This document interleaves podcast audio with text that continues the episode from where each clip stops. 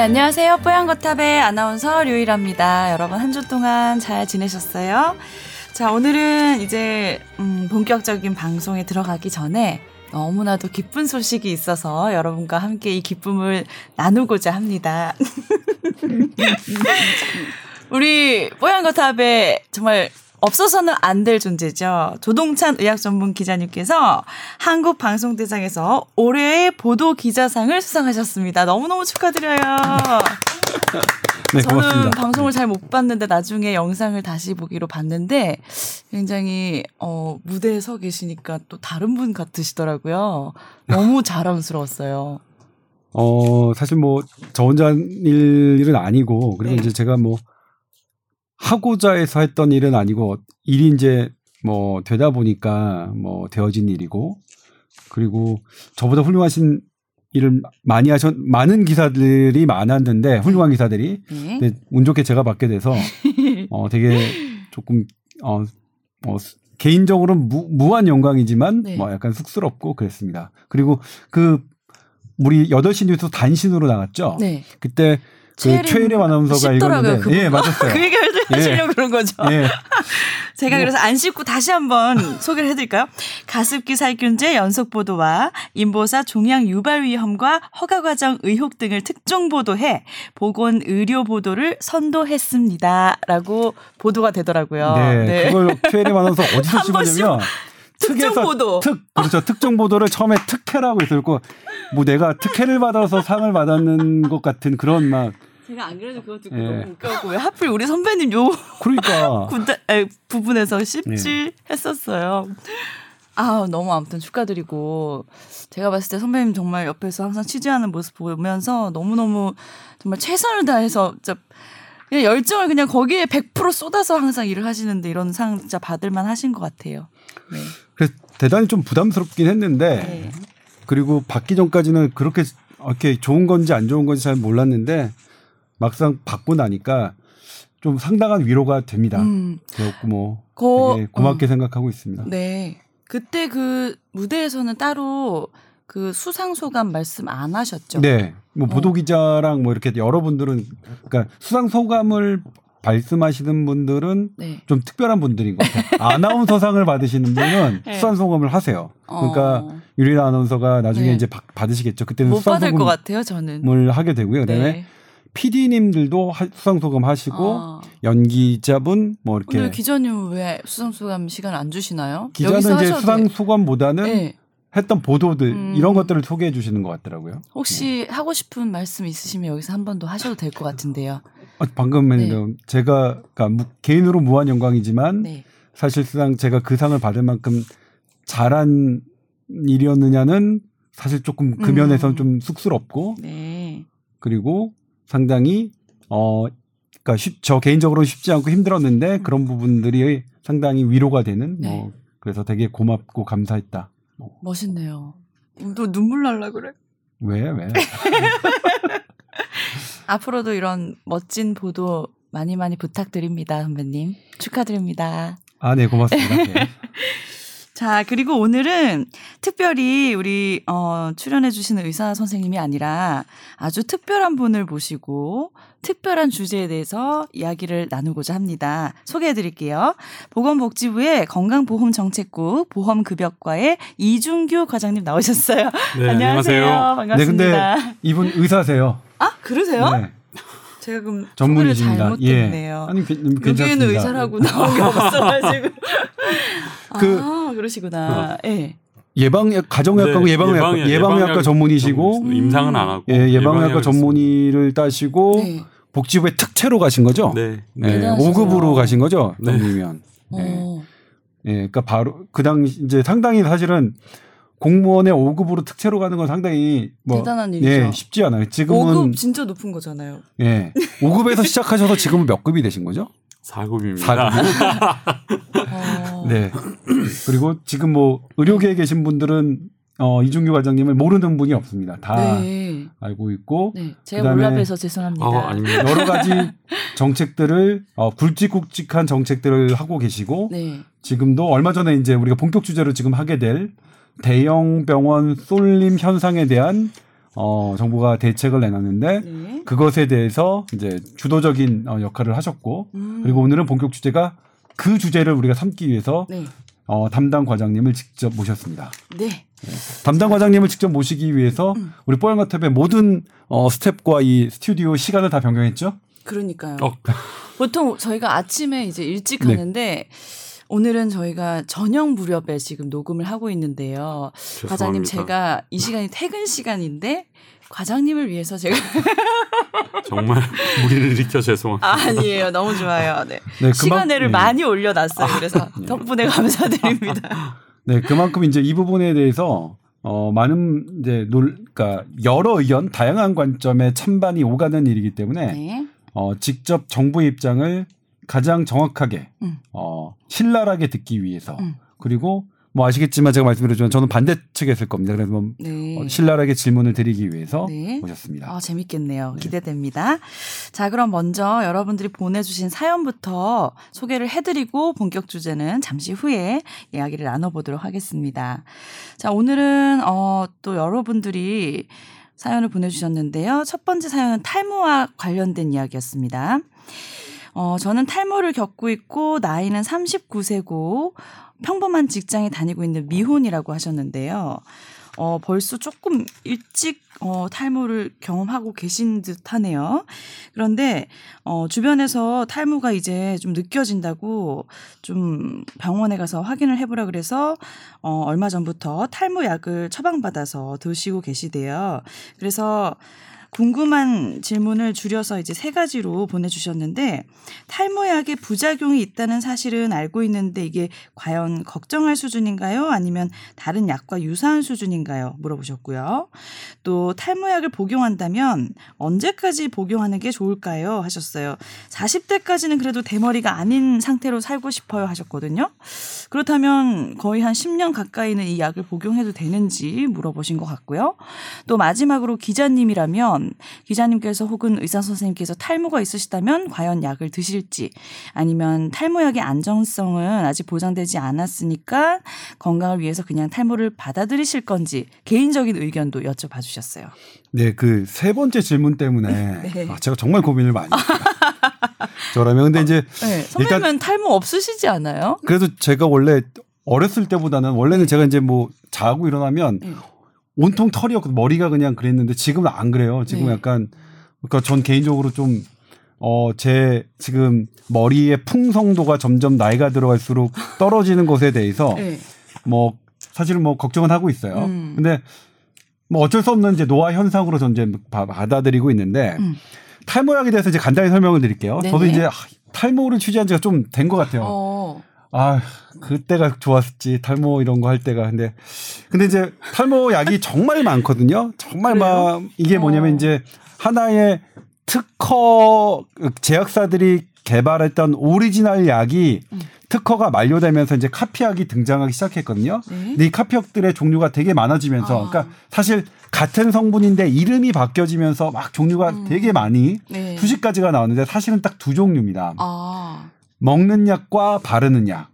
두 종류고요. 네. 먹는 약도 두 종류가 있어요. 먹는 약은 같은 기전인데 음. 어 뭐냐면 이제 이 먹는 약은 어떤 걸 원리로 하냐면 남성 호르몬이 대사가 돼요. 대사가 되면 음.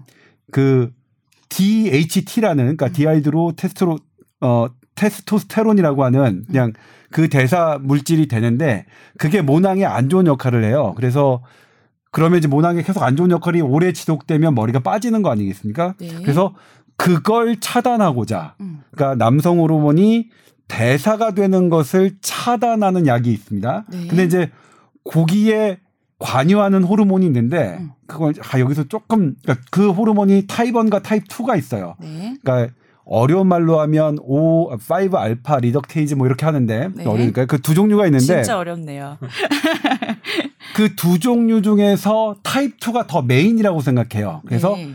타입 2를 억제하는 음. 그게 이제 우리가 일명 얘기하는 음. 전립선 비대증 치료제이면서 음, 음, 어 이제 탈모약으로 되는 네. 뭐 그런 게 하나가 있고요. 음. 그다음에 타입 2와 타입 2를 동시에 커버하는 약이 있습니다. 이제 이 사연 보내주신 분이 두 번째로 본, 복용하고 있는 아보다트는 바로 그 약입니다. 네. 이두 개를 다 커버하는 약이고 먼저 그 드셨던 피나테드는 어 타입 2만 블록을 하는 어 음. 약 중에서 네. 우리나라 한미약품이 카피한 카피약이죠. 음. 근데 이제 뭐냐면 탈모약의 안전성이 어 확인되지 않았다. 음. 그렇지는 않습니다. 와- 네. 안전성이 확인됐기 때문에 FDA에서 승인을 했고 그리고 이제 우리가 복용을 하고 있는 거죠. 처방을 하고. 네. 근데 이제 부작용도 분명히 있습니다. 일단 걱정하시는 것들이 예를 들면 그런 거죠. 이제 뭐 성적인 어떤 부분이 좀 떨어지거나 네, 그런 얘기 많이 아니면 하잖아요. 혈관의 문제가 떨어지거나 네. 음. 뭐 그런 건데 실은 그게 약을 끊으면 모든 게 원상대로 대부분 복귀된다고 되어 있고요. 네. 그리고 그게 한 달 이상 정도 복용했을 때는 그런 약간의 떨어진 것들이 별로 지속되지 않는다. 아, 그러니까 처음에만 살짝 그렇다. 네, 걱정하시는 것보다 네. 어 만약 걱정하시는 것보다 크게 걱정할 정도는 아니다. 하지만 이제 효과에 비해서는 음. 분명히 시중에 나와 있는 어떤 탈모 제품보다 먹는 약, 바르는 약은 어, 과학적으로 효과가 입증됐기 때문에 식약처가 승인을 한 것이라서 지금 드시는 약이 별로 효과가 없다고 생각하더라도 지금 시중에 나와 있는 어떤 것보다 사실은 어, 효과가 검증된 것이라고 할 수 있다. 그렇게 어. 말씀드릴 수 있다. 그다음에 바르는 약은 네. 조금 기전이 달라요. 바르는 거는 사실 이제 이 머리 두피에 있는 혈관을 조금 더 원활하게 해서 이그 머리를 새롭게 나게 하는 그런 건데 우리 음. 미녹시딜이라고 하죠. 근데 그게 상품명이 예전에 누가 연예인이 했는데 마이녹실 해가지고 손범규 아나 손범규는 우리? 아 손범규 아나운서는 저희 손범수? 선배죠. 손범수 어. KBS 네. 아나운서셨다가 이제 프리랜서로 하시면서 하셨던 그분이 선전하셨던 게 그 바르는 마이녹 그 미녹 시딜의 하나의 상품인 그 마이녹스를 선전하셨는데 네. 그거는 그러니까 전반 바르니까 전반적으로 어 그러니까 신체적으로 모든 것을 영향을 주지 않기 때문에 부작용은 덜하겠죠. 음. 다만 바르는 것이라서 먹는 것보다는 효과가 조금 떨어진다라고 음. 되어 있고요. 그래서 그 의사 선생님에 따라서는 그 바르는 약과 먹는 약을 이제 같이 동시에. 같이 이제 어 처방하시기도 하는데 네. 이거는 어떻게 아주 고급스럽게 하나의 딱 정해진 레시피는 없는 것 같고요. 어떤 네. 그런 네. 이거는 선생님들이 환자에게 처방을 하면서 음. 이런 것들을 좀 섞어 이게 이제 교대로 사용하시는 것 같고 네. 그다음에 이제 3번 때문에 고민을 했는데 그럼 나 나라면 어떻게 할 것이냐 하는 부분인데 저는 지금 어떻게 하고 있냐면 제가 보도할 수 없는 제품들을 사용하고 있어요. 예를 들면 탈모에 좋다는 그런 샴푸들을 써요. 제가 쓰고 있는 게 뭐냐면 제가 예전에 뭐냐면 논문으로 하나 나왔어요. 네. 어떤 거냐면 이제 노인 여성분에게 소금으로 이렇게 한 거예요. 소금으로 했더니 그분이 정말로 머리가 나는 게 논문으로 등장했어요. 케이스 음. 리포트. 그러니까 이 하나의 음. 이제 어떤 article로 나온 게 아니라 케이스 리포트 형식으로 나왔는데 네. 저는 그다음부터 어 소금이 들어간 비누를 아니 소금이 들어간 걸로 때때로 이제 머리를 감습니다. 자주. 어, 근데- 실제로 그 소금 들어간 샴푸가 있어요? 아 있어요. 오. 비누가 있고요. 저는 네. 근데 이제 그게 비싸니까 음. 그렇게 하자고 제가 직접 제조를 해요. 제조? 기존에 이제 가장 싼 샴푸에 소금을 넣어서 붉은 소금 넣나요? 네, 붉은 맛소금 소금을 넣나요? 붉은 소금을 넣습니다. 어, 이준규 과장님 들어보셨어요, 이런 얘기? 근데 이게 뭐냐면 제가 머리숱 많으셔서 근데 관심 없으셨을 것 같아요. 보도를 하지 않는 이유는 네, 네. 그게 케이스 리포트로 끝났습니다. 어. 그게 더 많은 사람을 대상으로 음. 실험을 했을 때는 입증된 효과가 입증되지 않았어요. 네. 그러니까 한 제가- 가지의 예? 케이스였네요. 근데 저는 왜 하느냐? 그러게요. 믿져야 본질 게, 없- 아, 그러니까 믿져야 손해 볼 게 없, 아, 그러니까 음. 해봐야 손해 볼 게 없다는 생각으로 하는 거예요. 어. 그 다음에 이제 다른 제 친구들이 많이 하는 게 네. 머리카락 이식 수술이죠. 모발 이식 수술. 네, 그거 진짜 효과 많이 보시던데요. 근데 그건 약간 비용이 든다. 음. 어, 비용이 든다는 문제가 있고, 그 다음에 이제 또 하나 선호되는 게 여기에 이제 어떤 레이저나 어떤 열 치료를 해서 네. 하는 방법이 있죠. 이것도 케이스로는 효과를 보신 분들이 되게 많아요. 네. 있는데 왜 제가 그러면 보도를 못 하느냐? 음. 케이스로는 분명히 그런 사례들이 있는데 이런 것들을 집, 그러니까 음. 모집단을 늘려서 음. 통계적 유의성을 봤을 때는 아직까지 제가 조금. 보도할 수 있는 음. 수준까지는 안 올라왔다. 그래서 일단 제가 보도할 수 있는 수준은 FDA가 인정한 이렇게 먹는 약 바르는 약 수준이고 네. 나머지는 이제 내가 나의 경제적인 형편과 이런 것들을 고려해서 음. 네. 선택하는데 저는 제가 레이저나 이런 걸 하진 않고요. 제 소금 경제적인 경제적인 사, 사정 고려해서 딱 소금이- 소금살 아, 정도만 예. 되시는 거군요. 네. 경제가. 그리고 싼 샴푸는 경제력이. 뭐냐면 아니 그러니까 샴푸는 네. 어차피 소금이 메인 주제이기 때문에 네. 그때는 비싼 샴푸를 쓰지 않아요. 네. 마트에서 가장 저렴한 샴푸를 써서 샴푸를 그다음에 네, 네. 소금은 좀 좋은 걸 써요 제가. 그래서 천일염. 예. 네. 혹시 뭐 이준 과장님 탈모에 대해서 아니 저 아는 딱 봐도 없습니다. 머리숱이 너무 많으세요. 아는 바가 별로 없습니다. 가발은 아니신 네, 거죠? 좀 빠져도 없습니다. 전혀 아쉽지 않으실 것 같네요. 네. 많은 편입니다. 죄송합니다. 아니 근데 이분이 그거 물어보셨잖아요. 탈모 약을 좀 장기적으로 복용을 해도 되냐? 네, 사실 이제 이게 아까 말씀드렸지만 요 먹는 약은 남성 호르몬을 이 모낭의 남성 호르몬의 대사물이 모낭에 악영향을 미치는 거를 억제하기 억제하는 기전으로 이제 탈모를 방지하는 건데 네. 근데 남성 호르몬의 그 대사물이 언제 모낭을 그렇게 괴롭히냐면 음. 20대에서 40대라고 돼 있어요. 네. 그러니까 사실 50대부터는 효과가 좀 음. 떨어질 수 있죠. 이미 그러니까 그저 젊었을 때 네. 이거는 막 탈모가 되는 걸 막기 위한 약인데 그러니까요. 그 아빠 그래서 대머리라고 아, 빠지지도 않았는데 20대부터 챙겨 먹었던 분들도 전 봤어요. 네. 네. 왜 그런 그런 원리죠. 네. 그런데 이게 개인에 따라서는 50대에 있는 분들에게도 사실 머리가 덜 빠지는 효과가 있기 때문에 이건 이제 일괄 그러니까 우리 표준적으로는 20대에서 40대 사이에 복용하는 약이지만 개인에 따라서 50대까지 복용할 수 있다. 음. 그리고 특별한 부작용이 안 생기 그러니까 사실 장기적 장기간 부- 복용했을 때 아주 심각한 문제들이 안 생겼고 이 약의 근데 가장 큰 장점은 끊었을 때는 모든 게 다 원상복구 되더라 네. 하는 그런 것들이 있어서 네. 어 효과가 없어서 아예 비용 대비 이런 건 좀 아예 만족하지 못한다라는 것은 이- 음. 충분히 있으실 수 있는데 음. 그렇게 큰 걱정은 하실 필요는 없을 것 같아요. 이 음. 먹는 약이나 이런 것에 대해서. 예. 그럼 좀 꾸준히 드셔도 되겠다라는 말씀이시죠? 네, 제 생각은요. 예. 네. 특별한 부작용도 없다고 하고 끊으면 바로 또 정상적으로 근데 이제 뭐 하니까. 이분이 약간의 부작용을 첫 번째 약에서 있었잖아요. 네. 그럴 때는 끊 끊고 음. 그 처방하신 그 선생님하고 상담하는 건 되게 중요하죠. 네. 그게 이제 이 약과의 관련성이 있느냐 없느냐 이런 음. 것들은 하고 그다음에 이걸 당장 끊어야 되느냐 아니냐의 문제는 음. 그러니까 어떤 내 몸에 이상이 생겼을 때는 그거는 이제 혼자 판단하지 마시고 그거는 이제 의사 선생님을 좀 찾아가야겠죠. 네. 탈모 많이 걱정되신다고 하셨는데 일단 약도 좀 챙겨 드시고 여러 가지 방법을 또 사용하다 보면은 좀 개선이 되는 효과가 있을 것 같네요. 다각도로. 특히 선배님이 추천한 샴푸, 소금 샴푸 오늘 새롭게 한 정보인데요. 아니 근데 지금 제가 어, 정말로 이거 케이스 네. 리포트가 있습니다. 제가 아. 그 사진을 보고 네. 그러니까 그걸 진짜 사실 제가 음. 보도한 적 없어요. 근데 제가 보도를 할까 하다가 너무 그러니까 그 그러니까 여성분이었는데 어. 정말 흰 노인분이었는데 머리가 없는 분인데 이제 이게 음. 나 어, 나도 흰머리가 막 해야 나와. 될까 봐요. 저 진짜 머리숱 없거든요. 아 그래요? 네. 음. 듬성듬성하죠. 아 그래요? 어, 어쨌든 좀 꾸준히 복용하셔가지고 효과를 좀 보셨으면 좋겠습니다. 그리고 그 소금 샴푸는 피부과에서 인증된 방법은 아닙니다. 다시 한번 말씀드리지만 근데 우리 어, 청취자들은 이런 정보 되게 좋아하실 것 같아요. 음, 저는 네. 손해될 게 없다는 생각으로 개인적으로 네, 하는 했고 것들 만약 근데 궁금하잖아요. 소금을 해가지고 뭐 네. 지나치게 뭐 해가지고 뭐 어떤 벌겋게 된다거나 그런 음. 근데 하나는 있어요 소금으로 이렇게 감다 보면 음. 소금물이 이렇게 내려오면 아. 눈이, 눈이 되게 따가워요. 네, 그런 단점이 있다는 거는 네. 꼭 참고하시기 바랍니다. 자, 그리고 지난 저희 방송에서 행복을 가지고 주제를 가지고 저희가 얘기를 좀 나눴었잖아요. 네. 근데 그게 좀 재밌게 들었다면서 사연을 보내주셨는데 무려 어, 여덟 네, 페이지 뽑았는데 보이시나요?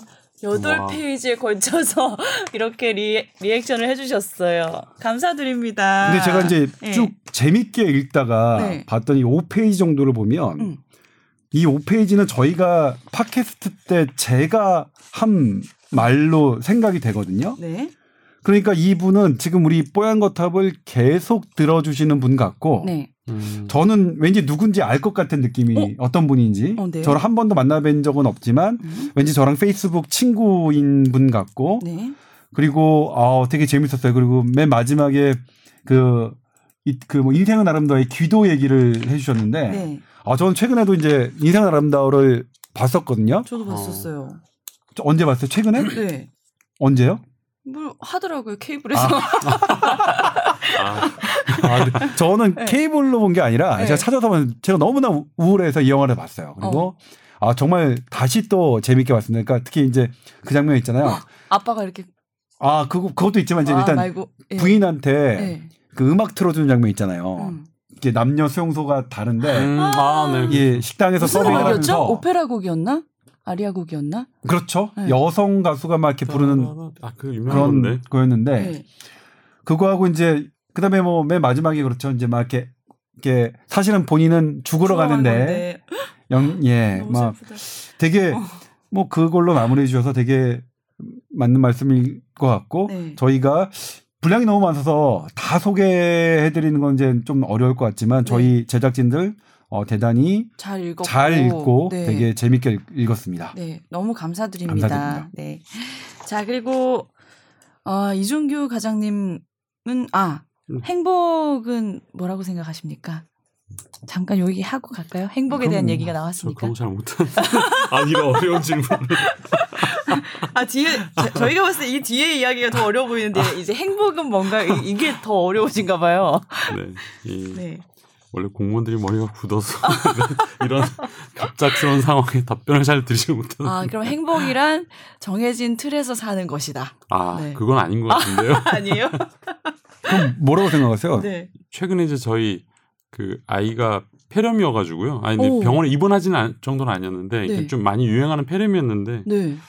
아 이게 이제 매일 늦게 들어가다가 아이가 좀 아프다 그러니까 이제 좀 이렇게 저녁 모임이 있어도 하고 빨리 좀 끝내고 오니, 오니까 음. 그 밤에 아이를 이렇게 좀 돌볼 때 아이가 아프긴 한데 그 제 아- 아이가 셋이거든요. 야. 막내 아이가 아파서 그 아니 그때 좀 저는 그러니까 아이가 아픈 거는 되게 좀 힘들 아이가 좀 이렇게 열도 나고 그러니까 되게 힘든데 네. 그그 그러니까 뭐 단어로 설명을 할 수는 없는데 최근에 일주일 동안 그 느낌이 음. 이 돌보면서 좀 되게 이렇게 음. 약간의 행복감을 느꼈습니다. 네. 예. 가족과 음, 함께하는 시간, 네. 가족의 소중함 이런 게다 네, 행복이란 네. 말씀이시죠? 네. 저도 그 누뚱이를 알거든요. 그러니까 네. 몇 이준규? 과장님이 사실은 여섯 살. 아, 완전 애기네요. 이준규 아직. 과장님이 네. 어, 그 지난 3년 동안 그러니까 작년에 돌아오셨는데 네.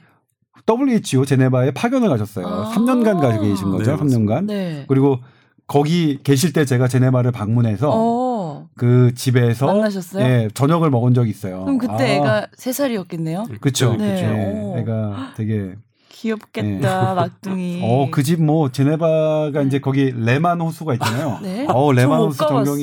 보이는 네. 뭐 멋있었어요. 정말 예. 어. 지금은 건강 잘 아, 회복했고요. 네, 아니, 아직 이제 100% 나은 건 아니고요. 오. 이제 열은 다 떨어지고 걱정이네요. 컨트롤은 네. 되는데 이제 음. 한 일주일 열이 나니까 이제 아이가 좀 살이 많이 빠져가지고 음. 아직 이제 기력을 좀 차려야 되는 상황인 것 같습니다. 음. 아, 이렇게 또 본인의 가정적인 면모, 자상한 아빠의 모습을 살짝 이렇게 드러내 주시면서 네.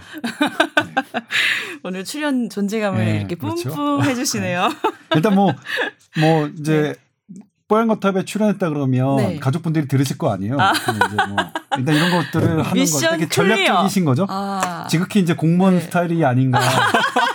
공무원 스타일이 전략적인 방법이었다. 야, 좋게 마무리하려고 그랬는데 아주 그냥 이상하게 돼버린 것 같은데. 자, 그래서 오늘 이제 본격 주제에 대한 이야기를 나눠보도록 하겠습니다. 아 그리고 또 이제 제가 한 가지 더 말씀드릴 게 네, 뭐냐면 원래는 지난주에 저희가 이제 지지난 주였나요?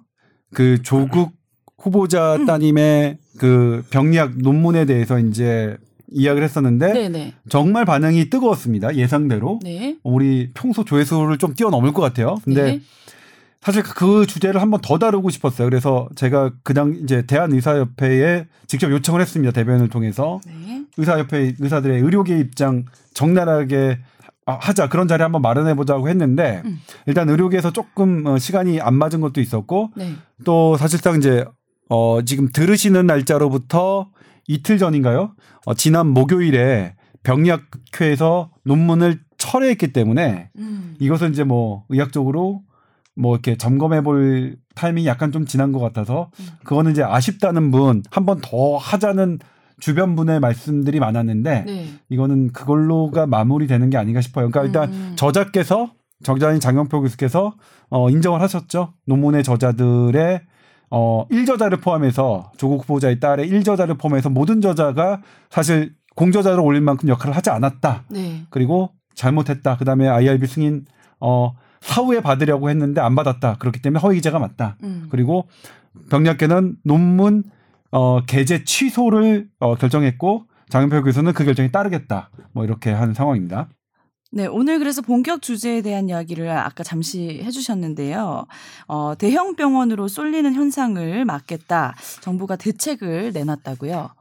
네, 네. 일- 일단 올해 이제 문재인 정 문재인 정부에서 상징적인 게 사실 문재인 케어 아닙니까? 네. 그러니까 사실 문재인 케어는 논란이 있어요. 왜냐하면 오바마 케어에서 이게 인- 이름을 따온 것 같아요.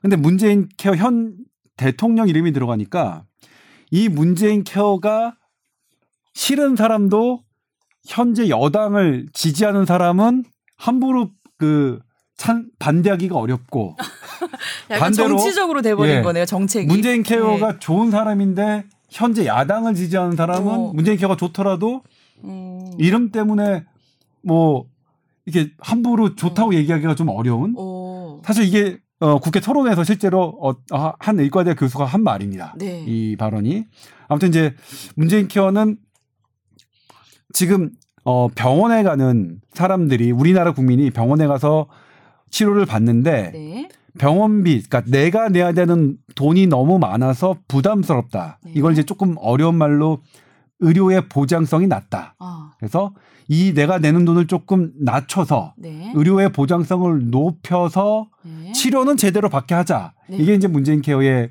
핵심인데, 네. 근데 이게 여러 논란 끝에 지금 진행이 되고 있어요. 그런데 이제 이게 정부에서는 보장성이 강화됐다. 근데 반대로 의료계에서는 그런 뭐 근거 없다. 이렇게 논란이 되고 있는데 그럼에도 불구하고 이제 이 수치 자체는 어, 보장성이 강화되고 있는 쪽으로 수치가 잡힙니다. 그건 이제 뭐 너무나 당연하게 여기에 투입되는 돈이 더 많으니까 당연히 보장성은 더 증가됐겠죠. 수치도 그런. 근데 하나가 이제 여기서 문제가 뭐냐면 보장성이 강화되다 보니 대학병원에 가기 쉬워졌다. 음. 그러니까 사람들이 다 가벼운 질환으로도 다 대학병원을 간다. 네. 그래서 이제 의료계는 뭐 몇 배 정도 내가 문재인 케어 대, 어, 이전보다 몇 배 정도의 환자를 더 많이 본다. 다 쏠림 현상이다라고 했는데 그동안의 정부 기조는 문재인 케어 특별히 대형병원 쏠림 현상은 나타나지 않아, 않고 있다. 문재인 케어로 인한 그렇기 때문에 이에 대한 거는 특별히 우리가 어, 고민해 볼 필요가 없는 것 같다. 이렇게 조금 대두되는 입장이었었는데 네. 아무튼 이런 부분에서 대형 병- 병원 쏠림 현상에 대해서 의료계와 보건 보건복지 당국 간의 약간의 이제 다른 시각이었는데 지금 어 지난주 수요일 날 정부가 대대적으로 보도 자료를 배포하고 발표를 했습니다. 네. 그러니까 대형 병원 쏠림 현상에 대해서 음. 우리가 대책을 이러이러한 대책을 내놨다. 네. 그러면 일단 먼저 그 대책의 골자가 뭔지 네. 어떤 게 핵심인지 어떤 게 야마인지를 음. 직접 들어야겠죠. 이렇게 담당 과장님 이거를 담당하셨던 과장님의 네. 설명을 직접 듣는 건 와. 뽀얀 거탑이니까. 아니 그래서 이 기사에 보면 과장님이 여기 앉아 계시네요. 그렇죠. 포즈가 이, 예, 이 현장에 있었던 분을 저희가 직접 모셔서 그렇죠. 정말 라이브한 얘기를 듣는 거잖아요. 네. 네. 네. 그 약간 이제 설명을 좀 드리자면 네. 이제 원래 이제 저희 복지부 안에는 이제 그 의료 법을 담당하는 이제 이런 제도를 담당하는 주로 담당하는 이제 보건의료 정책을 담당하는 국이 있고요. 저희는 이제 건강보험 우리 국민들이 내는 건강보험료를 가지고 보험을 담당하는 국인데 저는 이제 건강보험 쪽에 아까 소개해 주신 대로 보험 쪽에 있고 네네. 이제 원래 지금 이 대책을 이제 주관한 그 담당 쪽은 사실 이제 보건의료 정책 쪽에서 했습니다.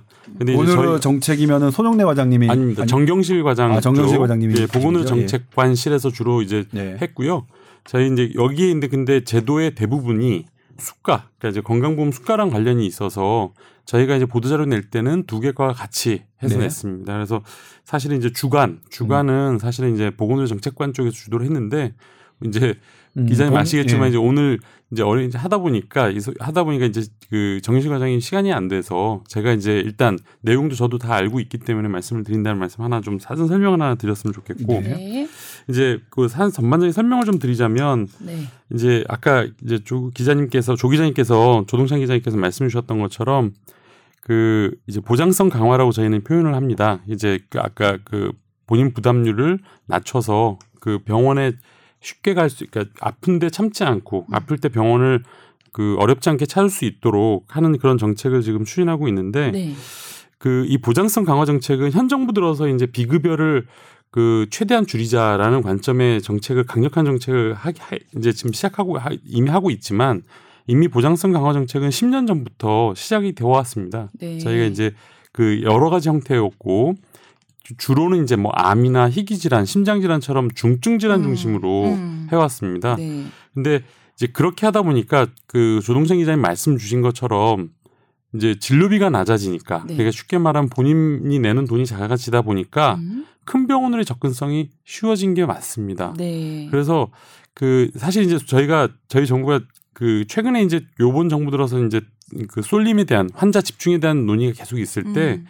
결론은 뭐냐면 저희가 환자 집중이 없다고 표현하지는 않았습니다. 그러니까 그 저희가 최근 10년치 추계를 추계를 해보면 그 큰 병원으로의 집중이 계속 지속적으로 나타나고 있습니다. 근데 이제 요번의 쟁점은 뭐였냐면 문재인 케어 그 아니면 환자 요번 정부의 어떤 보장성 강화 정책으로 그 쏠림이 가속화되었냐 이제 그런 측면이 좀 논란이 됐었는데 네. 현재까지 나온 그러니까 2018년 자료까지를 보면 네. 올해 자료는 아직 다 나오질 않아서요. 네. 보면 어땠나요? 예전에 그러니까 기- 기존의 10년의 장기 추세 속에서 집중이 되는 경향은 계속 보이고 있는데 더 가속화되지는 않았다. 그러니까 음. 그 경향을 계속 반영하고 있다. 음. 이제 그래서 그렇기 때문에 저희는 이제 그렇지만 그 가속화되는 경향에서 문제가 없다가 아니라 그 부분은 어쨌든 대형 병원의 환자 집중은 큰 틀에서 보면 모든 환자가 환자 집중이 큰 병원으로 가는 거는 바람직하지 않다라는 거는 맞기 때문에 전달 의료 전달 체계를 개선하는 거를 우리가 이제 대책을 내놓겠다라고 이제 저희가 말씀을 드렸어요. 그래서 이제 그거를 저희가 이 이제 큰 틀에서 보면 어떻게 보면 이 제도라는 게 법도 있고 예산도 있고 그다음에 이제 저희처럼 이제 수가도 있는데 네. 법이나 예산 같은 경우는 사실 시간이 많이 걸려요. 그러니까 법 이제 법은 이제 정부 혼자 고칠 수 있는 게 아니라 그렇죠. 이제 국회랑 협의를 통해서 네. 최종적으로 국회를 통과해야 합니다. 네. 근데 이제 국회를 통과하는 여러 가지 단계가 그 쉽지가 않기 때문에 네. 저희가 한다고 해서 뭐 당장 내년에 뭔가를 할 수 있는 게 아니에요. 네. 그렇기 때문에 저희가 이제 그 발표를 할 때 뭐를 말씀드렸냐면 당장 저희가 제도적으로 내년 뭐 그러니까 단기 1년 내에 네. 시행할 수 있는 것부터 먼저 발표를 드리겠다. 그래서 저희가 발표를 드릴 때 단기 대책이란 말을 단서를 붙였고요. 음. 그다음에 이제 중장기 대책은 저희가 내년에 상반기 중으로 다시 대책을 만들어서 추가적인 발표를 하겠다라고 말씀을 드렸습니다. 네. 그래서 이제 요번에 발표된 것은 어떻게 보면 이제 근본적으로 어떤 체, 전달 체계라는 관점에서 봤을 때는 조금 미흡하다라고 생각하실 수 있는 분들이 분명히 지점이 음. 있는데 당장 우리가 올해 1년 내에 할 수 있는 것들의 최대한 할 수 있는 것들의 부분을 다 모았다라고 음. 봐주시면 될 것 같습니다. 네. 이제 그 관점은 이렇습니다. 첫 번째 그 저희가 이제 화- 다른 나라하고 다 다르게 우리나라 같은 경우는 환자분들이 의료기관을 선택하는 데 있어서 거의 제한이 없습니다. 그렇죠. 환자분들이 결정하셔서 가실 수 있는 병원이면 네. 그 해당 지역이 지방이든 음. 서- 수도권이든 어디든 그게 의원이든 종합병원이든 대학병원이든 가실 수 있고 선택해서 가실 수 있습니다. 그렇기 때문에 지금 이 방금 말씀드렸던 것처럼 본인 부담이 낮아지면 환자분들 입장에서는 가급적이면 큰 병원을 가려는 그것이 이제 인지상정일 있겠죠. 수 있는 거죠. 네. 근데 이런 부분들이 현재 우리 제도 속에서는 그런 환자분들이 어떻게 갈 수 있는 제도가 없다 보니 환자 집중이 되고 있고 결국 이제 이런 부분들이 아까 말씀드렸던 큰 대형 병원의 집중이 현상이 벌어지고 있다.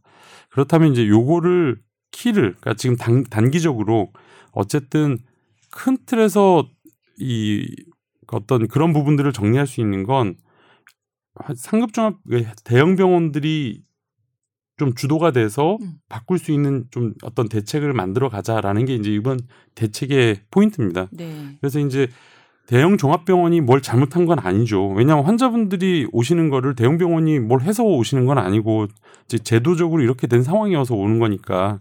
하지만 그 대형 병원이 어쨌든 현 상황에서는 주도적으로 좀 해주시는 것이 가장 키가 될 수밖에 없다라는 게 저희 판단이었고요. 그런 측면에서 이제 상급 종합병원 저희 말하는 대형 병원들이 예를 들면 그 가급적이면 요 이제 중한 질환보다는 주- 그러니까 경한 질환보다는 중한 질환을 볼 수 있는 구조로 제도를 좀 바꾸는 그리고 일 이제 그 환자분들이 일단 왜냐하면 오는 거를 막을 수는 없기 때문에 네. 경증 환자분들이 일단 왔으면 치료를 하시고 난 다음에 음. 어 가급적이면 지역에 있는 병의원으로 되돌려 보내주는 역할 음. 이제 이런 역할들이 환자분들은 큰 병원을 오기는 원하시지만 큰 병원에 있는 의사 선생님들께서 환자분들에게 아 이 정도 병이면 저기 지역에 있는 병원으로 가셔도 됩니다 라는 정도로 이제 어떻게 보면 환자분들을 좀 설득하는 것의 역할을 저희가 조금 더 강화하는 정책이 되겠다라는 게 이제 그 포인트입니다. 사실 이제 대책은 되게 많아서 이걸 하나 하나하나 그래도 가장 중요한 포인트는 어떤 그래도 한 두세 가지 정도는 세 네. 가지 정도는 네. 말씀해 주세요. 예, 예. 하나 이제 그러면 이제 대형 병원 관련된 부분은 이제 저희가 얘기하는 상급 종합병원이라는 게 있습니다. 네. 이제 우리가 이- 주로 얘기하는 큰 병원이라고 하면 이제 한 마흔 지금 현재는 저희가 상급 종합병원에서 마흔 두 개가 지정되어 있거든요. 이 병원은 3년마다 한 번씩 평가를 통해서 지정을 받습니다. 네. 그러니까 이 병원을 지정을 받으면 이제 수가적인 보상도 있고 그다음에 이 상급 종합병원이라고 하는 것이 어떻게 보면 그 병원으로 보면 그 지- 어떤 명예로 어. 될수 있습니다. 그러니까 네, 이 네, 병원에선 어떻게 보면 가장 크- 큰 병원이고 네. 이제 어떻게 보면 마지막으로 갈 수 있는 인정받았다, 다 그렇죠. 그런 병원이기 때문에 네. 그 단순히 돈만의 문제는 아니거든요. 음. 이 상급종합병원 지정 기준 개선 지정 기준이 이제 저희 그 3년마다 하니까 지정 기준을 이제 정하고 이제 기정 기준을 발표를 하는데 네. 이제 21년부터 이제 저희가 현재 기준은 현재 지정돼 있는 병원은 20년까지 유효하고 네. 21년에 이제 새롭게 다시 지정해야 어. 됩니다. 21년부터는 네. 그 지정 기준 21년부터 새롭게 지정될 그 병원에 대해서 저희가 올해 발표를 합니다. 지정 기준을. 그래서 음. 올해 발표된 걸 가지고 네. 내년 20년 네. 동안 실적을 가지고 저희가 21년 병원을 지정 평가를 합니다. 네. 그러면 그 기준 새롭게 대- 지정되는 그 기준을 저희가 상급 종합병원들로 하여금 중증 질환의 퍼센티지를 좀 더 높였고 음. 그다음에 경증 질환의 퍼센티지를 좀 낮췄습니다. 그 말씀은 뭐냐면 경증 질환을 많이 보면 많이 볼수록 음. 상정 기준 기준에서 될 점수가 수 낮아집니다. 네. 이게 이제 병원들로 하여금 그, 그 환자 구성에 있어서 네. 그런 부분들을 좀 음. 중증 환자를 볼 수 있는 자구적인 노력들을 좀 해달라라는 음. 것이 이제 그 기준의 핵심이 되고요. 음. 뭐 자세한 내용은 이제 병원 그러니까 조금 더 이제 굳이 여기서 말씀드릴 필요는 없고 이제 큰 취지가 그렇다는 말씀입니다. 제가 이거 이제 청취자분들께 쉽게 말씀드리자면 네. 상급 종합병원은 일단 명예가 있잖아요. 내가 마지노선이다, 음. 뭐 최고 병원이다라는 그 명예가 있고, 그다음에 상급 종합병원은 수가가 좀 더 높아요. 그러니까 동네 병원에는 어 최종 뭐 감기 환자로 갔을 때한 15,000원 정도 병원이 받을 수 있다면 네. 상급 종합병원은 24,000원, 그러니까 두 배 가까이 두 배는 아니지만 네. 받을 수 있거든요. 네. 왜냐하면 상급 종합병원은 당연히 시설이나 장비를 갖춰야 음, 되니까 음. 그것에 대해서 어떤 수가적인 보장도 있고 지원금도 있어서 네. 그런데, 그런데 이제 그 기준을 훨씬 더 강화하겠다. 그러니까 경증 환자를 많이 보면 그 기준에서 못 들어가겠다. 뭐 그, 그 말씀이시죠? 맞습니다, 예. 맞습니다. 네. 그 상급종합병원은 사실은 이제 아마 다 경험하셨을 거예요. 그 상급 우리가 뭐 지금 이제 어느 병원 얘기는 안 하지만 큰 병원들 갈 때 의뢰서라는 걸 받아가야 됩니다. 다른 병원, 그러니까 다른 지금 상급종합병원 아닌 병원은 그냥 가셔도 상관없는데 음. 의뢰서를 받아간다는 의미가 뭐냐면 네. 의뢰서 없이 가도 되고 있어 가지고 가도 되는데 큰 차이는 도- 본인이 내는 돈의 차이가 좀 있습니다. 음. 가는 거는 진료 거부가 일어나지는 않는데 음. 한 병원에 내는 돈의 돈의 차이가 나거든요. 네. 의뢰서를 가져가면 본인 부담률이 60%고요. 음. 의뢰서를 가져가지 않으면 100%를 다 본인이 내셔야 아, 돼요. 네. 그래서 이제 환자분들이 큰 병원 갈때 음. 동네 병원에서 이제 의뢰서라는 거, 써주시더라고요. 예, 예, 그걸 네. 받아가요. 이제 그, 그 차임 상급 종합병원이 지정되면 그 병원은 통상 의뢰서를 가져가야 본인 부담률이 이제 적어진다. 낮아진다. 근데 요거는 그런- 조금 이제 저도 이번에 알았는데 그러니까 진찰료는 그냥 원래 100%죠. 상급 종합병원 맞습니다. 진찰료는 100% 그러니까 진료래서를 가져가나 안 가져가나 제가 이제 뭐 감기 걸려서 서울대병원을 갔어요. 그럼 진찰료 2만 4천 원은 진료 의료 진료 의료 상관없이 다 내는데 거기서 제가 주사를 맞아요. 뭐 주사를 맞거나 뭐 어떤 뭐 예, 잘생겼다고 뭐 쓰다듬 쓰다듬이 뭐, 뭐 이렇게 열뭐뭐 뭐 이렇게 적외선 이런 거 있잖아요. 네, 네. 뭐 이런 거 네. 이런 거를 하면 그 추가 비용에 대해서 60%만 내거든요. 음. 근데 진료 의료사가 없으면 그걸 100% 내야 된다는 그. 말씀이에요. 그러니까 이제 말씀 주신 건 모든 병원을 가면 의사 선생님들이 기본적으로 진찰하시잖아요. 통상적으로 우리가 전통적으로 생각하는 건뭐 청진을 하신다든지 배를 눌러 보신다든지 이런 기본 진찰이 있어서 일단 한 의사 선생님을 보시면 진찰료는 무조건 다 내시게 돼 있거든요. 네. 그 진찰료는 의원부터 병원까지 아예 가격 자체가 다르게 구조, 구성을 만들어 놨어요. 음. 그러니까 그러니까 의원은 진찰료가 싸고 예, 상급 종합병원으로 갈수록 비싸지게 비싸고 구조를 만들어 놨고 네.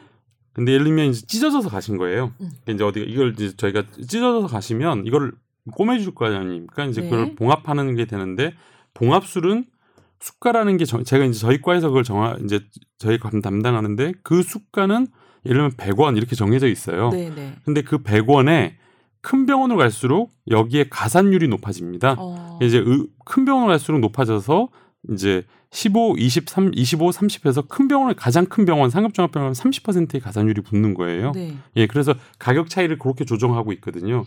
그러면 진찰료 100원 더하기 예를 들면 100원이라고 치면 100원 더하기 130원. 창상 봉합이 원래 100원이었는데 30원 130원인데 아까 이제 조동찬 기자님께서 말씀 주셨던 것처럼 100원은 그대로 다 본인이 내고요. 현재 큰 병원 가드 큰 병원 가면 그 아까 130원에 대한 60%만 현재 지금 내는데 의료사가 없으면 그 마, 그것마저도 해서 130원 다 내야 된다는 거네요. 거죠. 네. 네.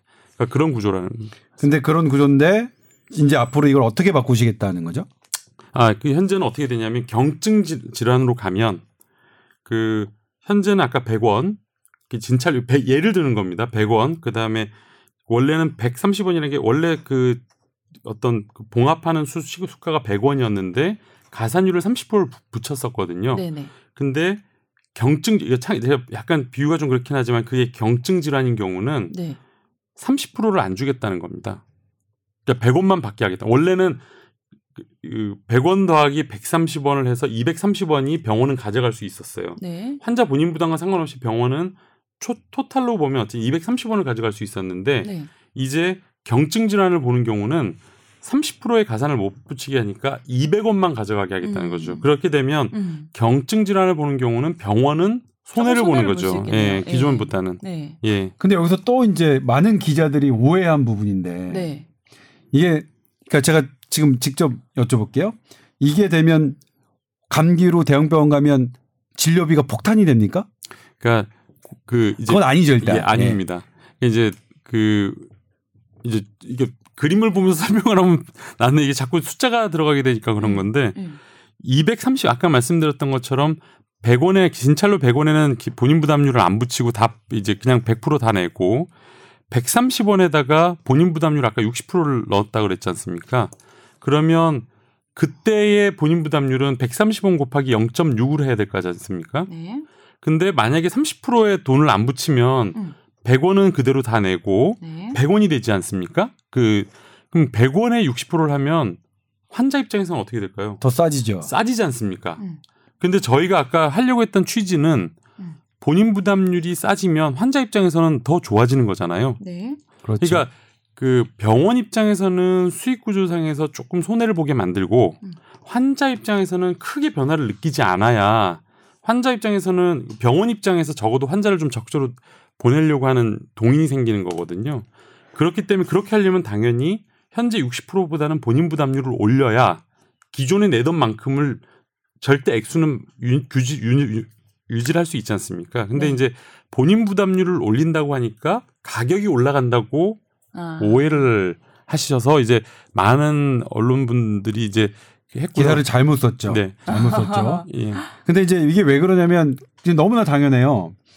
이게 이제 병원에게 페널티를 주는 거죠. 경증 환자를 봤을 때 음. 원래 더 주던 전안 주겠다. 돈 주겠다. 페널티 너 돈 못 벌게 하겠다. 네.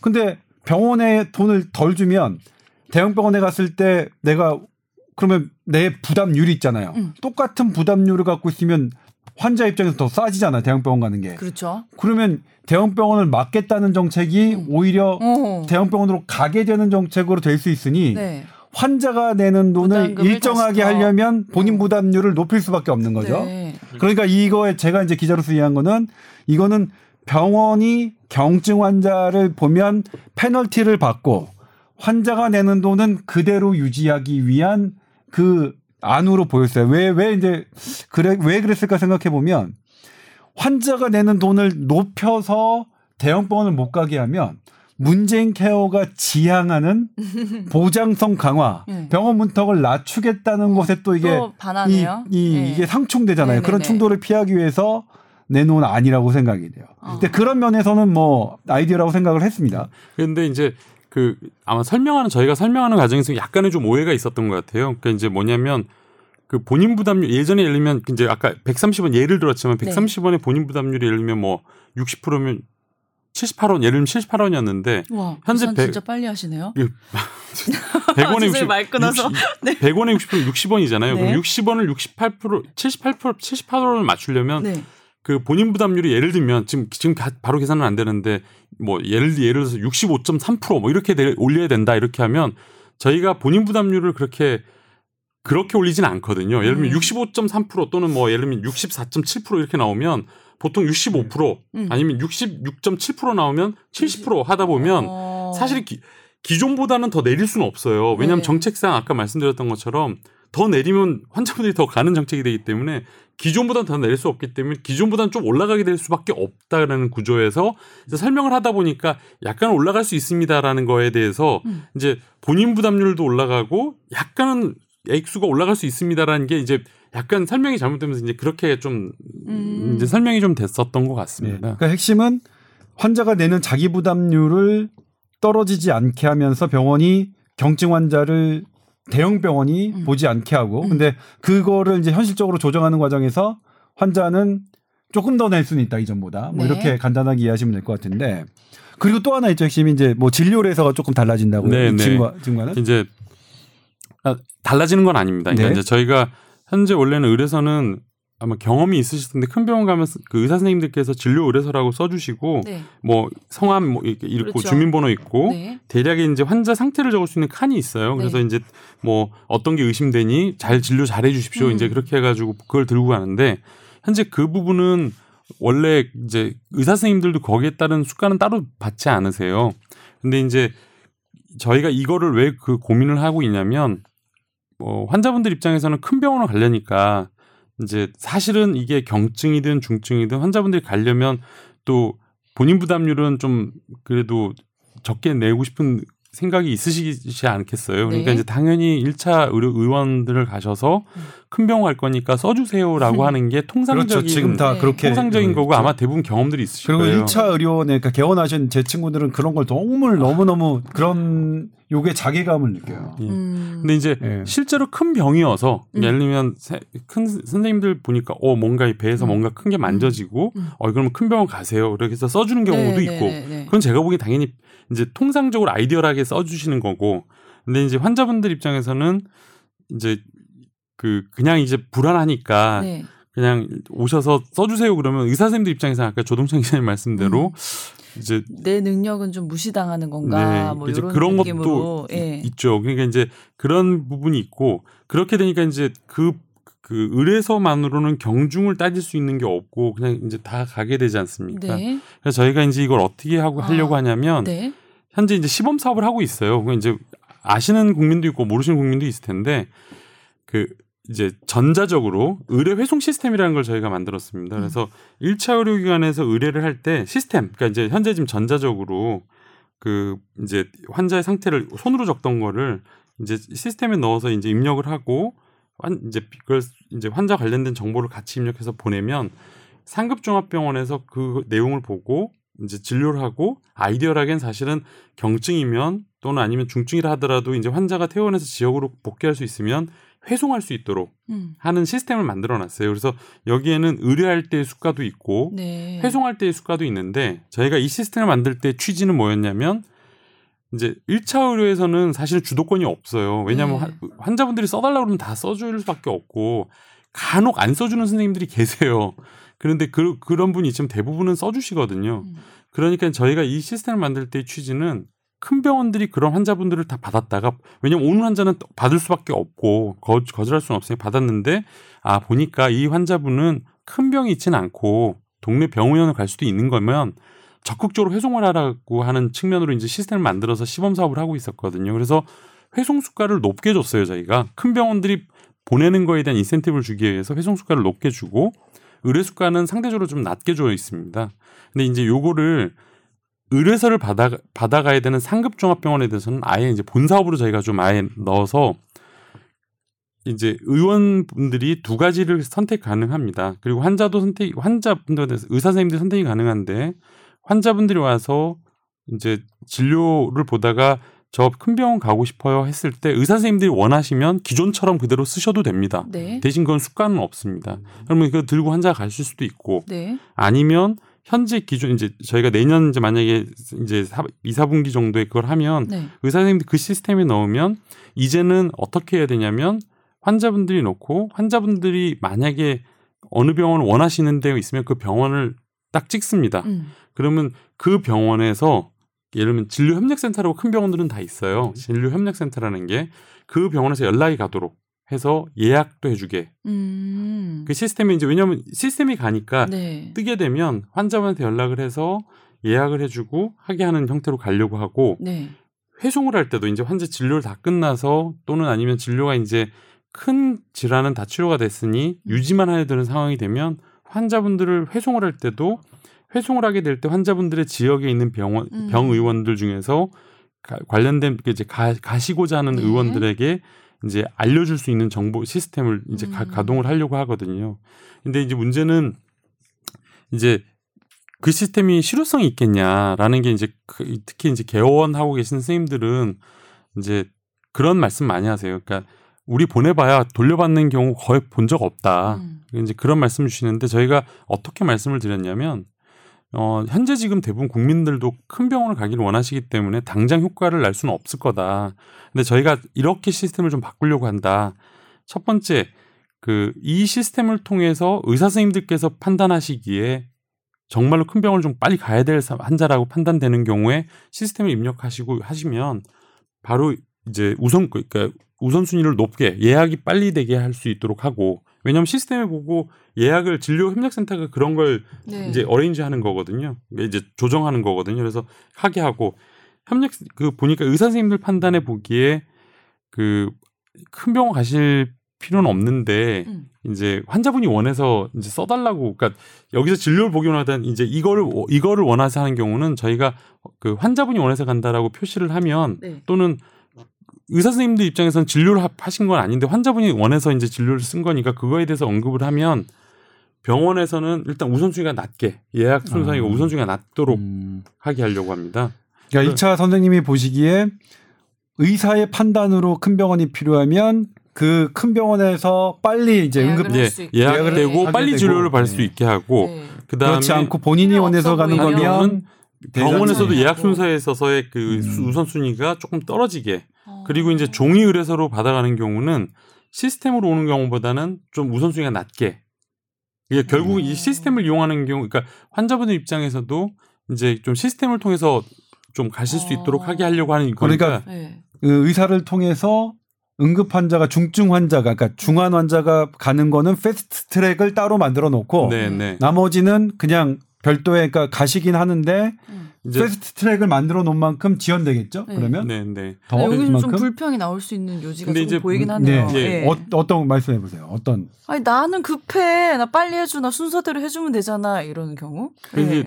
그 판단이 이게 이제 저희 근데 지금 이제 아, 아까 말씀드 말씀드리려고 했는데 결국 그렇게 하면 저희가 시스템에 입력을 하면 상급 종합병원이 실제로 그 의사선 1차 의료기관의 선생님들이 말씀 주신 대로 우선순위를 두고 진료를 했는지 음, 아니면 그 무차별적으로 그것도, 음. 그냥 오면 막 그냥 무차별적으로 했는지 했는지를 저희가 평가를 할수 있습니다. 아, 오케이. 음. 예. 그러면 음. 결국 그 얘기는 뭐냐면 의사 선생님들의 판단을 존중하겠다라는 의미고 네. 선택권을 근데 그렇지만 환자분들은 어쨌든 가시는 걸 저희가 시스템을 막을 수는 없습니다. 음. 근데 이제 문제는 의사 선생님들 판단에 그 굳이 안 가셔도 된다 또는 그래 큰 병원을 가실 필요 없는 판단 또는 그렇게 뭐 병원을 가시긴 하셔야 되지만 아주 긴급하지 않다고 판단되는 경우에 판단 그 우선권이 네. 판단권이 이제 스님들한테 있다는 드리는 거죠. 네. 그러니까 사실은 만약에 정말 긴급하게 되면 음. 우리는 또 다른 시스템이 있지 않습니까? 응급의료 시스템이 있지 않습니까? 정말 긴급하면 응급의료 시스템에 가면 되는데 응급의료도 똑같은 이런 시스템이 있습니다. 음. 환자가 응급실로 가면 응- 응급의학과 선생님들이 그러니까 이제 그거를 한국말로 갑자기 생각이 안 나는데 이제 네. 분류를 합니다.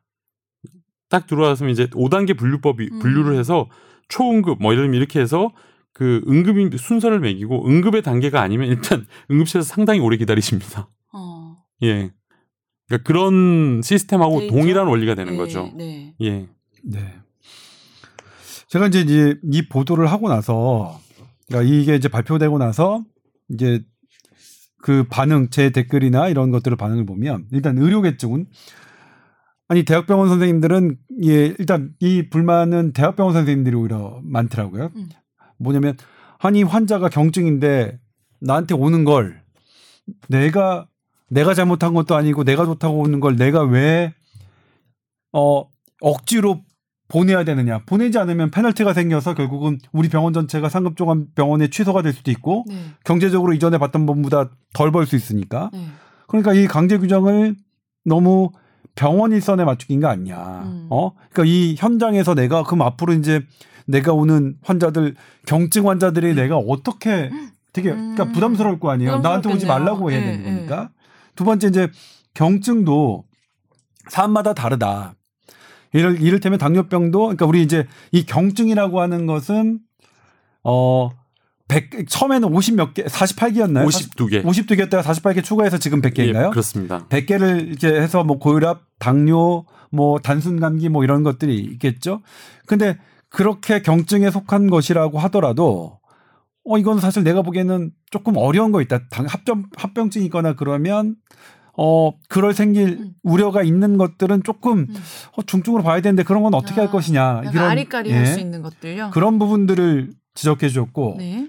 환자분 같은 경우, 그러니까 이제 일반 소비자분들은 나는 왜 내 선택권을 막, 막느냐? 음. 내가 큰 병원 가고 싶은데 막느냐? 그리고 또 하나, 우리가 큰, 지금도 큰 병원 가면 기다린다. 음. 몇 개월 기다린다. 음.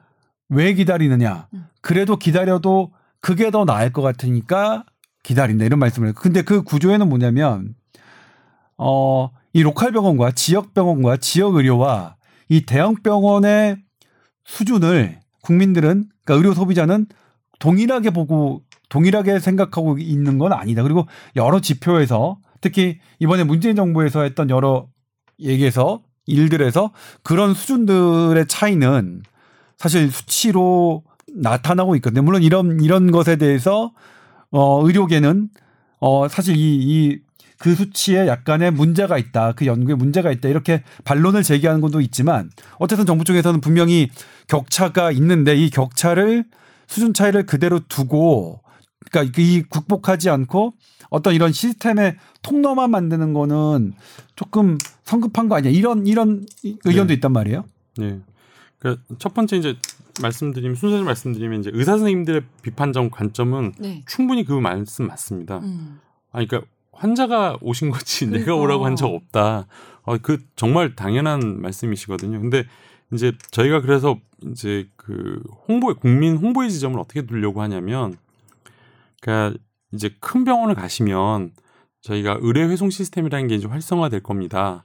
그리고 의사 선생님들이 보시기에 경, 그러니까 이제 큰 병원, 그러니까 이제 그 이런 그 이제 상급 종합 병원 큰 병원을 다니시지 않고도 병 동네 병 의원을 다니셔도 관리가 가능할 정도라고 확진된 경우에는 의사 선생님들께서 아마 회송을 권하실 겁니다라는 걸로 저희가 국민들께 이제 좀 홍보를 해야 될 것 같습니다. 네. 그래야 이제 왜냐하면 그 설득의 몫을 의사 선생님들이나 병원에 있는 진료행센터로만 온전히 부담을 드리는 왜냐하면 진료 현장에서 상당히 많이 싸우거든요 지금도 그러니까요. 그러니까 안 가려고 음. 하시거든요 그래서 그러니까 그런- 변화를 좀 시켜드려야겠네요. 예, 예. 이제 국민들께도 그러니까 가시라가 아니라 경 지금 그래서 이제 두 번째랑 이어지는데요. 경증 환자분들 중에서도 뭐 예를 들면 합병증, 예를 들면 그게 영 당연히 당뇨도 종- 단계가 되게 많으니까 합병증이 있을 수 있지 않습니까? 그래서 저희가 뭐라고 표현을 했냐면 경증으로 확진된 경우라고 확진될 때까지입니다. 확진된 이후부터 계속 진료하는 경우는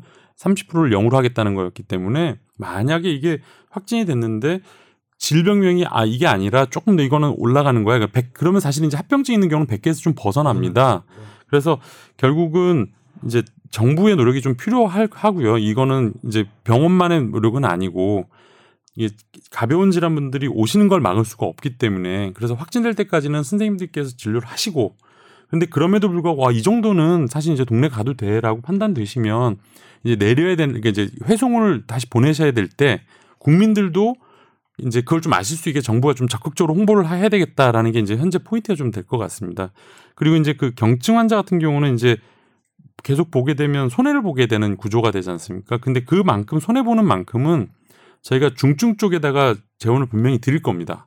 그러니까 이제 병원인 경제적으로는 병원이 손해가 나지 않도록 할 겁니다. 근데 네. 이제 그 큰 병원 분들 계시는 분들은 아까 이제 조, 조동찬 기자님 말씀 주셨던 것처럼 단순히 돈의 문제는 아닌 거예요. 그러니까 기분이 나쁜, 그러니까 마치 이제 우리가 잘못한 것처럼 음. 느껴지는 것에 대한 불만들이 꽤 있으시고 그건 충분히 저희가 공감하는데 아까 이제 모- 모두에 제가 말씀드렸던 앞서 말씀드렸던 것처럼 그러니까 현재 그 주도권을 갖고 있는 환자분들이 다 쏠리고 큰 병원으로 가는 상황에서 큰 병원에서 움직여주지 않으면 이게 해결의 지점이 없어서 그러니까 그런 측면에서 좀 이걸 양해를 해주셨으면 좋겠다라는 게 이제 저희의 좀 그 계속 말씀을 드리고 있고요. 계속 이제 저희가 그 병원 관계자분들이랑 좀 설득을 좀 드리려고 하는 부분이고 환자분들은 사실은 결국 신뢰 그러니까 지, 그 어떤 지역 의료 또는 그 1차 의료에 대한 신뢰 문제여서 저희가 이 부분도 사실 정부가 좀 노력을 해야 됩니다. 이제 1차 의료 관련된 부분들은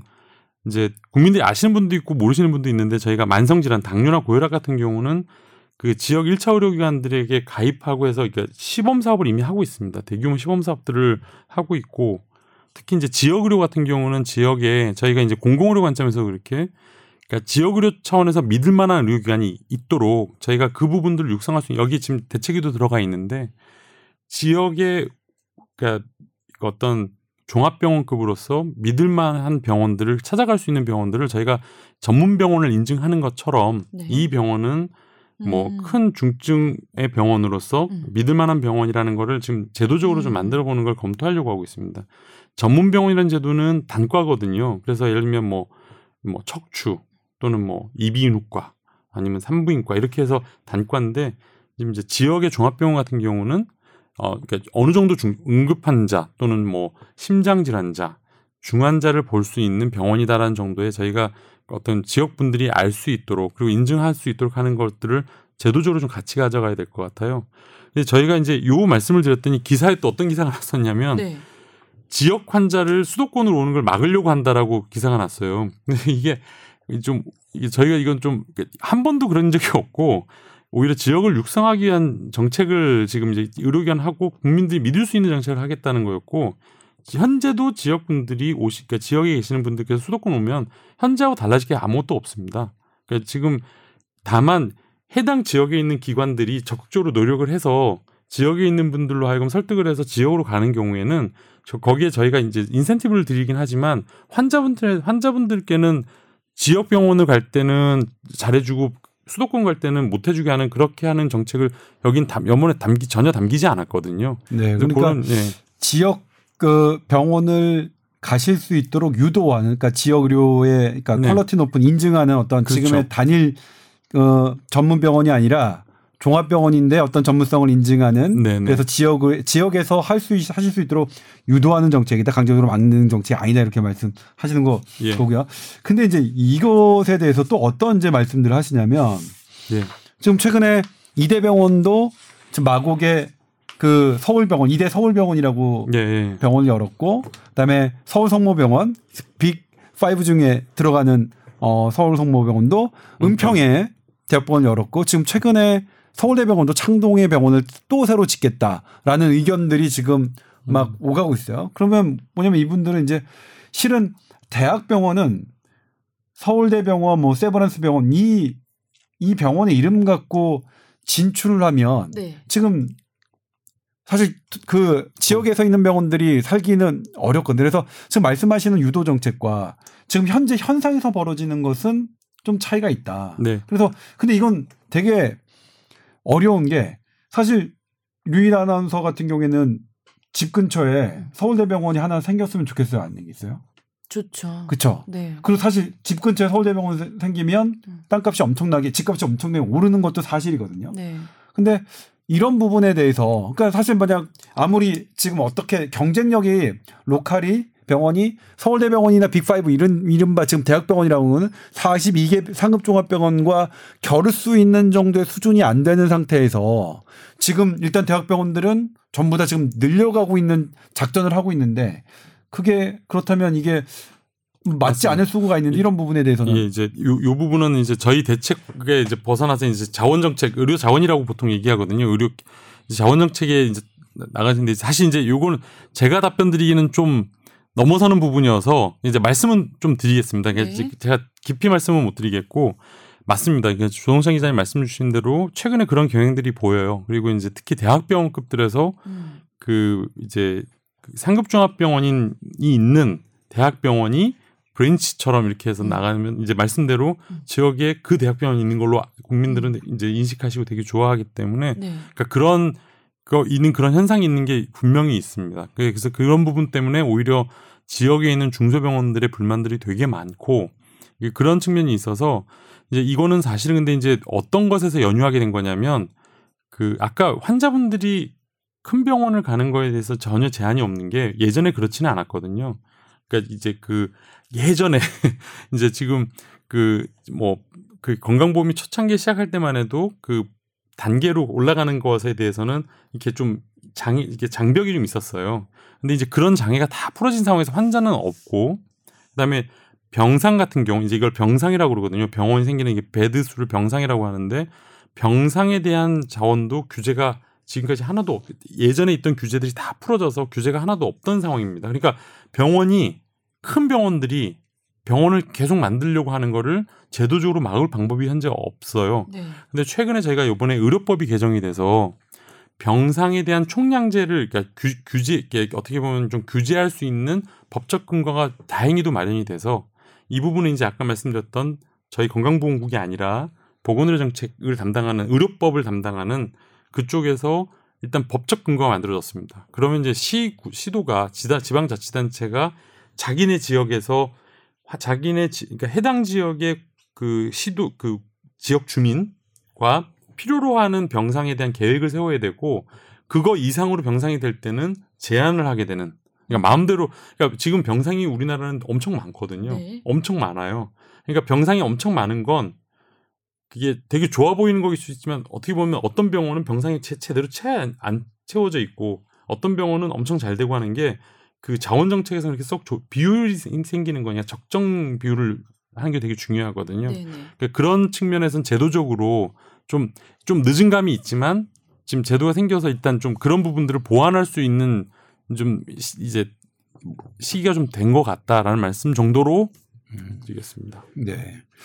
일단은 이게 이제 이제 어쨌든 상급 병원으로 쏠리는 현상이 실은 병원이 상급 병원 쪽에서도 우리 병원으로 환자가 많이 오니까 좋은 거고 그리고 의료 소비자인 국민들도 상급병원으로 가고 싶으니까 가는 그러니까 서로가 서로가 좋아서 하는 일이잖아요. 그러니까 이건 사실은 자유를 규제하는 일이란 말이에요. 그러니까 이거는 사실 제가 보기에는 반발이 있을 수밖에 없는 거 상급병원에 종사하시는 분들과 상급병원을 주로 이용하시는 의료 분들. 소비자 네. 분들의 근데 제가 생각하기에는 이게 이제 의료 정책은 어느 나라나 이제 규제가 따릅니다. 공급자에 대한 규제 규제도 있고, 그러니까 공급자가에 대한 규제는 뭐냐면 병원비 의사들이 마음대로 못 받게 하잖아요.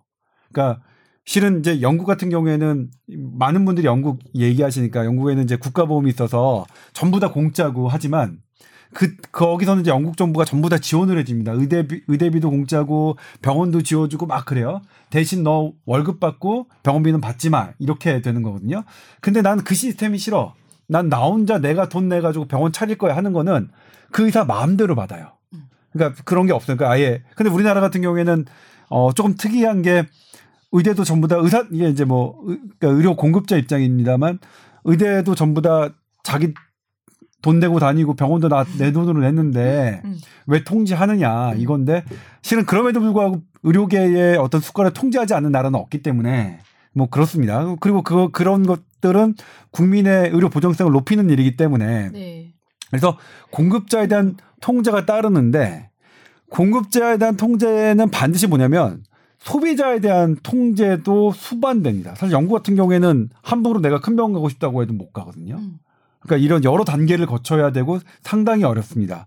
그리고 미국 같은 경우에는 그걸 돈이 막습니다. 그러니까 큰 병원에 내가 어디 큰 병원에 어, 큰 병원 중에서도 의사마다 아까 뭐 그건 주에 따라서 워낙 미국은 다양한 제도가 있, 있지만 그러니까 어떤 의사를 보느냐에 따라서 상당히 또 더 많은 돈을 내야 되거든요. 음. 그러니까 실은 이 부분은 그래서 우리가 다 같이 조금 고민해 볼 필요가 있다. 우리가 서로 그렇게 좋아서 우리가 우리의 자유를 그러니까 의료 의료 서비스를 선택하는 자유를 우리가 누리지만 이게 그게 아무 문제가 발생하지 않으면 상관이 없는데 지나치게 쏠리다 보니까 문제는 그렇죠. 중증 환자가 너무 상급병원에서 대기 기간이 길어지는 음.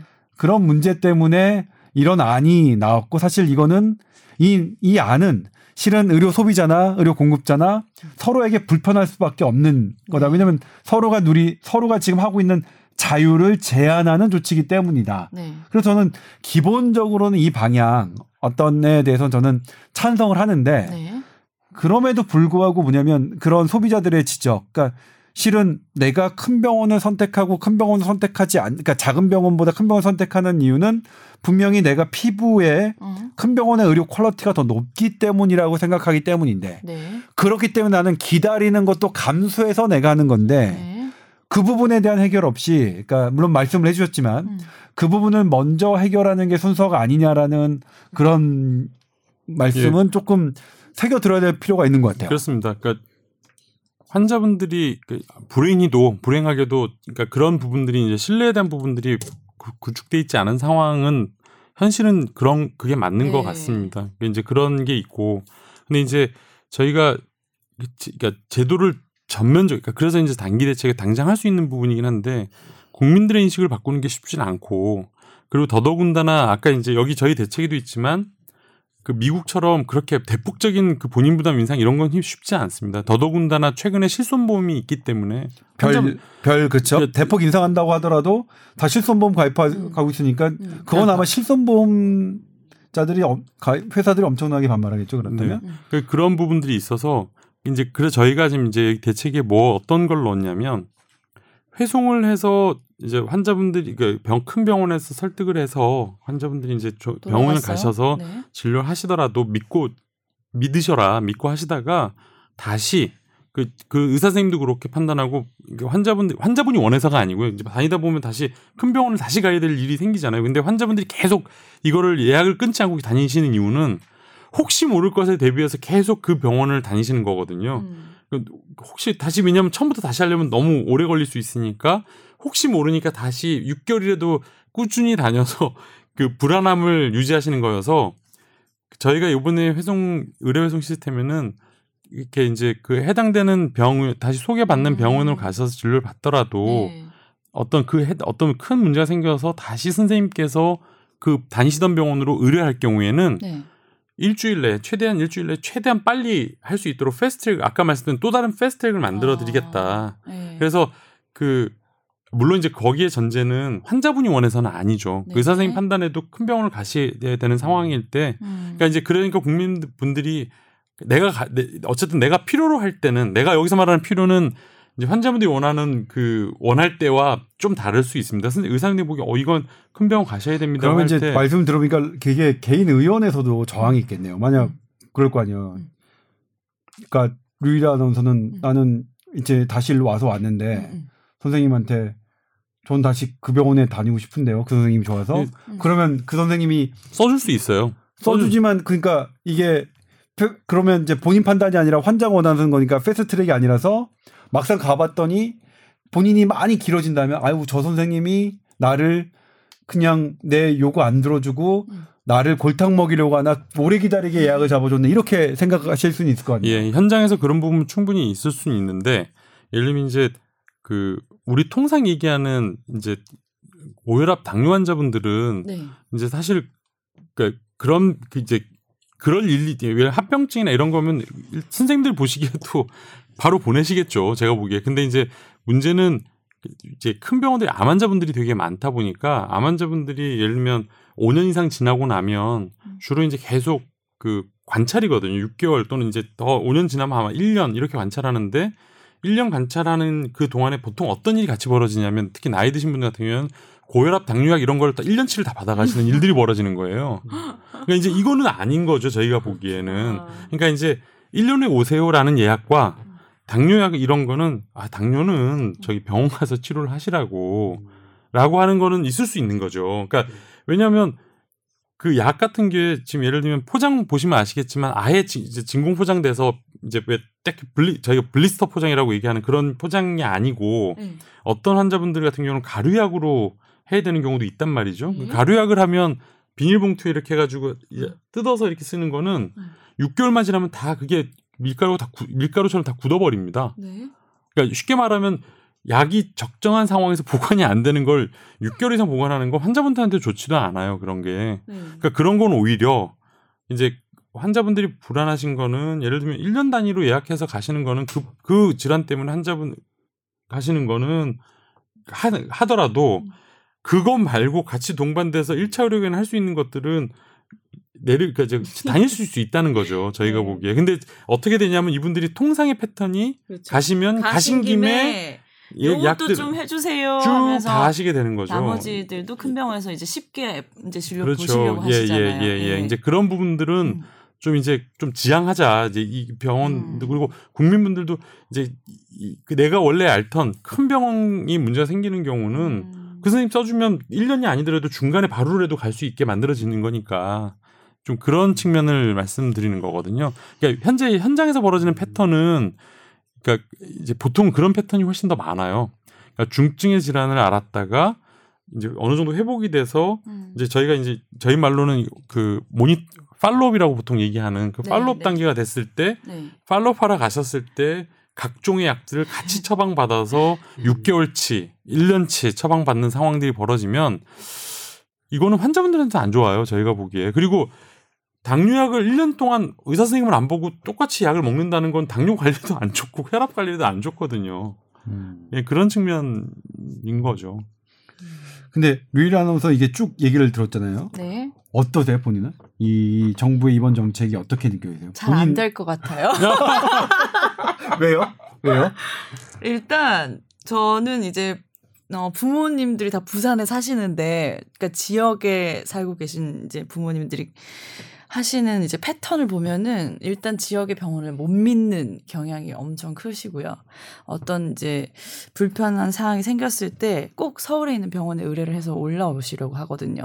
근데 음. 그런 인식 변화가 한참 걸릴 것 같고 또 그 병원에 대한 믿음이 생기는 것도 어렵고 그러니까 이제 그, 지금 네. 그 말씀이에요. 네. 그러니까 지금 저희 대책도 그 지역에서 그런 믿음을 생기는 것도 대책에 지금 들어가 있어요. 그러니까 지역의 어떤 신뢰.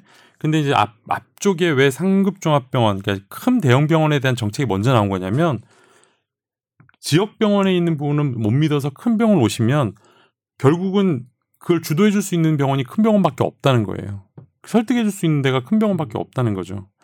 환자분은 이러이러이러 하신데 요거 걱정하지 마시고 우리가 소개해 드린 그쵸. 병원 가서 개- 가서 네. 다니시다가 문제되면 다시 오실 수. 있도록 해드릴게요. 라고 하는 거를 하자는 거고요. 그렇게 하면 그나마 좀 수긍은 되실 것 네, 같아요. 그럼에도 불구하고 엄청 현장에서는 힘드실 거예요. 음. 근데 이제 그거를 정부가 그 대형 병원에서 이렇게 하려는 노력에 좀 적극적으로 국민들 동참해 주십시오. 그리고 어쨌든 환자분들이 필요하실 때는 언제든 오실 수 있도록 저희가 시스템도 해놓고 하겠습니다라고 그런 부분을 설득해야 되는 거여서 말씀대로 지역의 신뢰가 형성돼서 지역에 있도록 하는 정책에 지금 그건 장기적으로는 그건 당연히 그러고 대책에 들어 있는데 네. 저희가 앞부분에 대형 병원에 마치 페널티처럼 보이는 그리고 실질적인 어. 페널티로 느끼게 되는 형태로 가는 건 네. 결국은 환자 측면에서도 그렇고 그 의료 전달 체계 측면에서도 그렇고 결국 대형 병원이 주도권을 갖고 있기 때문에 그렇게 갈 수밖에 없지 않냐. 특히 단기적으로는 그렇게 할 수밖에 없지 않냐라고 판단했습니다. 근데 이제 대형 병원 같은 경우에도 사실 네. 지금 그 사실 그러니까 이제 류일아 아나운서가 되게 솔직하게 말씀을 맞습니다. 했었는데 아니 아마 대부분 국민이 그렇게 생각. 아니 아니 아니 그렇지 아니, 않습니다. 그러니까 이게 사실 뭐 공격받을 소지가 있음에도 불구하고 솔직하게 말씀해 주세요. 사실 저의 주변에도 많이 그러거든요. 특히 어 서울에서 이과대학을 나왔던 의사들은 대부분 자기 주변에게 올라와라. 그렇죠. 어, 그렇죠. 우리 내 모교로 와라. 이렇게 그렇죠. 말씀을 하지 않을까? 실은 그쪽에서도 대학병원이고 상급종합병원인데 네. 그러니까 이 상급종합 사실 뭐냐면 이제 이 우리나라는 아까 상급종합병원이 42개라고 하셨는데 현재, 현재. 현재 사실 42개와 빅5의 격차도 이게 엄청나지 않습니까? 사실 뭐냐면 격차 음. 조금 있죠. 예. 조금이 아니라 저는 되게 많다고 생각하거든요. 그러니까 예를 들면 제가 이제 한양대병원을 한양대를 나왔는데 한양대병원과 이 빅5의 병원은 네. 어 제가 다니고 있는 이 보도국의 에, 이렇게 기자들이나 네. 아니면 제가 만나는 제 의사 친구들이나 어 같게 생각은 하지 아- 않고. 있어요. 네. 그래서 그런 부분들까지 뭐 제가 다른 분 이제 취재원들 만나는 분들에게 이렇게 묻지는 않았지만 이런 상급 병원의 병원의 차이도 이 상당히 있어서 이런 네. 부분은 사실 또 그러니까 사실 뭐냐면 그 이 말씀하신 건 상급 병원의 그런 대책이긴 한데 또 우리나라는 빅5에 대한 정말로 상 상의 상이죠. 네. 이것에 대한 문제는 어떻게 뭐 그러니까 이제 그게 이런 걸 것 같아요. 이제 그 상급 종합 그러니까 그게 지금 이게 보면 큰 병원하고 지- 작은 병원 그러니까 뭐 의원 병원 간의 격차, 네. 격차의 문제도 있고요. 그다음에 지역 간 격차도 있습니다. 같은 상급 종, 그큰 병원이지만 지역에 있는 병원과 서울의 수도권 간의 격차도 있고요. 마- 방금 말씀 주셨던 그 소위 속칭 얘기하는 큰 다섯 개 병원과 아. 그렇지 않은 병원과의 격차도 있습니다. 현재 지금 저희 대책이 그 격차까지를 다 줄일 수 있는 대책까지 나오지는 못했어요. 다만 그 수도권과 지, 그 지역 간의 격차를 줄이기 위해서 지역에 있는 부분의 활성화를 위한 뭘 하겠다라는 말씀이 대책에 들어가 있는데 음. 그게 이제 마치 지역에 있는 환자는 서울로 못 오게 하겠다라는 걸로 오해가 되고 음. 있으신 거가 좀 있는 거고요.